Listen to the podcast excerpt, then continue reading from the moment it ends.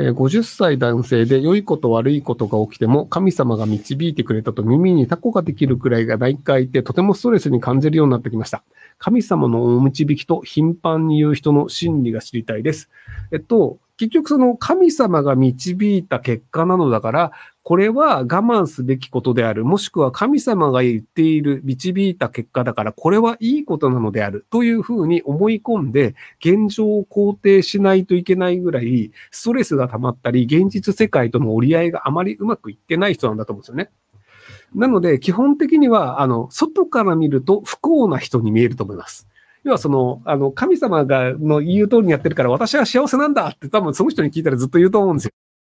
で、その人は自分が幸せだから神様のことを信じてるのは正しいんだって思い込むし、聞けばそう言うと思うんですけど、多分客観的に見ると、あんまり幸せそうじゃないよね、この人っていう感じの人になるんじゃないかなと思うので、なので、あ、大変そうだな、なんか生活いろいろ苦しいんだなと思ってほっといてあげるといいんじゃないかなと思います。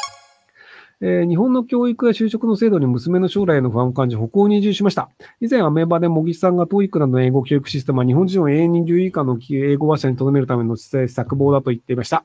日本が喋らせる英語教育をしない、変えないのは優秀な人を日本から出さないようにするためなのでしょうかえっと、そこまで全く考えてないです。あの、単純に文科省の頭が悪いだけです。はい。まずその文科省に勤めてる人たちというのが、あの東京大学とかを出たキャリアの人たちで、なので、あの、大学にしか行ったことがない人なんですよね。で、そこから官僚になっちゃうので。で、学校で教えてる先生っていうのも、大学生で教職を取って、英語の先生になっちゃう人たちなので、その海外でビジネスを立ち上げて、お金を稼いできた人たちというのが、文科省の官僚になったり、学校の先生になることはないんですよ。なので、その海外でお金を稼ぐにはどうすればいいか、どのレベルの英語が必要なのかっていうのを分からない人たちが英語教育はこうしようって決めてるんですよ。なので、あの、未だにセンター試験とか、あの、発音記号の多分問題あると思うんですよね。あの、英語の一番最初に、この単語の発音記号が同一のものはどれでしょうとかって、あれって0点でも全く困らないんですよ。ビジネスで英語をやる上で。要はあの、あの、なんとなく聞いたらわかるし、言えればよくて、で、別にそれが発音記号の何かとか、ずれててもいいんですよ。で、例えば、じゃあ標準語の日本語とかでも、その大阪の人と東京の人でアクセントずれたりするじゃないですか。だから、橋と呼ぶか、橋と呼ぶかとか、愛媛と呼ぶか、愛媛と呼ぶかみたいな。あ、違うか。っていうので、その、要は、その、イントネーションとかアクセントが違うは、よくある話なんですよ。で、外国人って、イントネーション違うよね。で、終わりなんですよ。それを完璧に覚える必要性とか、全くないんですよ。でも、なんかその要は海外で仕事したことない人は、なんかそれが正しいかどうかっていうので、何を正しいっていうのを決めて点数を決めるみたいなことをやりがちなんですよね。なので、その、要は、日本の、その本当に頭がいい人が英語教育を日本人をその日本に留めるために決めてるんだっていうほどのこともなく、単純に頭の悪い人が頭の悪い決め方をしてるだけっていう、どうしようもない話なんじゃないかなと思います。えー息を止める以外で怒りを止める方法を教えてほしいです。電車や街中にいるハゲやブサイクを見ると怒りが湧いてきて殴りたくなる衝動が毎回起きてしまいます。ハゲやブサイクのくせに電車に乗るなという思考からだと思うんですが、良くない考えなので怒りを収めて平穏に過ごしたいです。息を止めるのは衝動が間に合わないことが多いです。えーっとですね、あの、柔らかくて高いものを持ってください。あの、例えば、あの、えーっと、その、生卵とかでもいいんですけど、その生卵を持ち続けていて、その両手に持ってる状態で、あの、怒ったらそれパキって割っちゃうじゃないですか。っていうので、その怒ったら自分が損をするという状態を続けてください。で、その、ハゲとかブサイクが見たとしても、それで電車の中で生、割れた生卵を持っている自分って、多分、両手で持ってると掃除とか超大変だと思うんですよ。で、この人なんで生卵潰してんの？みたいな白い目で見られると思うんですけど、っていうのを一回やると、あれがめんどくさいってことになって、ハゲとか、そのブサイクとかを見ても、生卵割らなくなると思うんですよ。で、生卵割らなくなるというのはどういうことかというと、やっ、やってはいけない行動というのを自分の体が認識するということなんですよね。なので、その、要は、怒って衝動的になると、その結果もっとめんどくさいことが起こるというのが一回あると、人間ってストッパーがつくんですよ。っていうのがあるので、あの、生卵を持って電車乗ってみてください。えーガーシーは果たして悪人なのか？僕は慶應義大学薬学部出身の無職ですが、ガーシーが国家権力を動かすので逮捕されました。確かに芸能人脅迫や国会不登校などやりすぎな面もありましたが、ジャニーズ問題をとっくの昔に取り上げて告発文化を作ったり、1928年8万票を集めてるので、若者の芸能界、政界、経済界への不満が民意として初めて反映されたが現れた気がします。今後また若手が泣き寝入りする歌舞伎やジャニーズなど日本の伝統芸能に戻るでしょうか？えっと、あの、うんなんか、いいことをした人が悪いことをしたとしても、その悪いことを見過ごすべきであるという考えを持つ人がたまにいるんですけど、僕どういう根拠かわかんないですよね。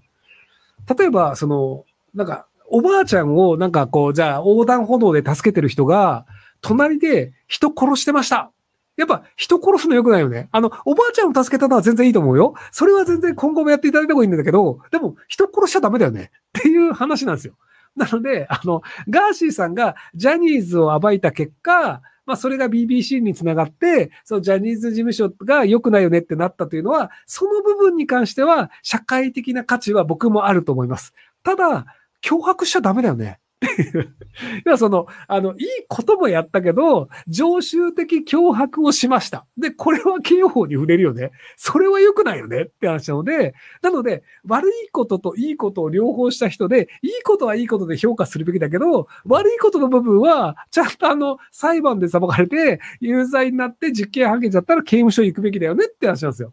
な、なぜか、その、ガーシー好きの人って、その、なんか、成果を上げたんだから、刑法は無視しようぜっていう、その、プラマイゼロにしようとするんですよね。いやいや、プラマイゼロじゃないから。プラスはプラスで、マイナスはマイナスで、プラスの評価はするけど、マイナスの部分は、ちゃんとあの、お勤めを過ごしましょうっていう話なんですよ。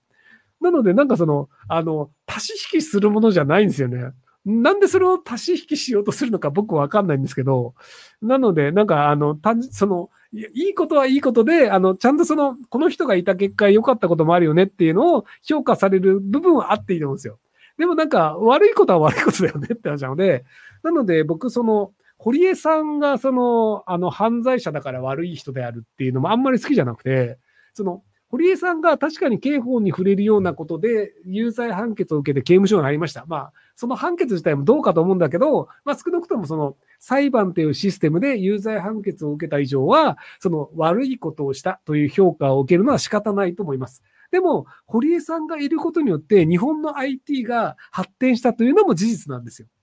なので、その日本の IT にあれだけ貢献した堀江さん、ただ裁判で悪いことになというのを認められることもやった。なので、プラスとマイナス両方あるよねという人にすべきなんですけど、なんか悪いやつだから全部マイナスみたいなのは、なんか違うんじゃないかなっていうふうに思うんですけど、はい。えー通話アプリで13歳の女の子と知り合いました。リアルで合法に会うにはどうしたらよいでしょうやめてください。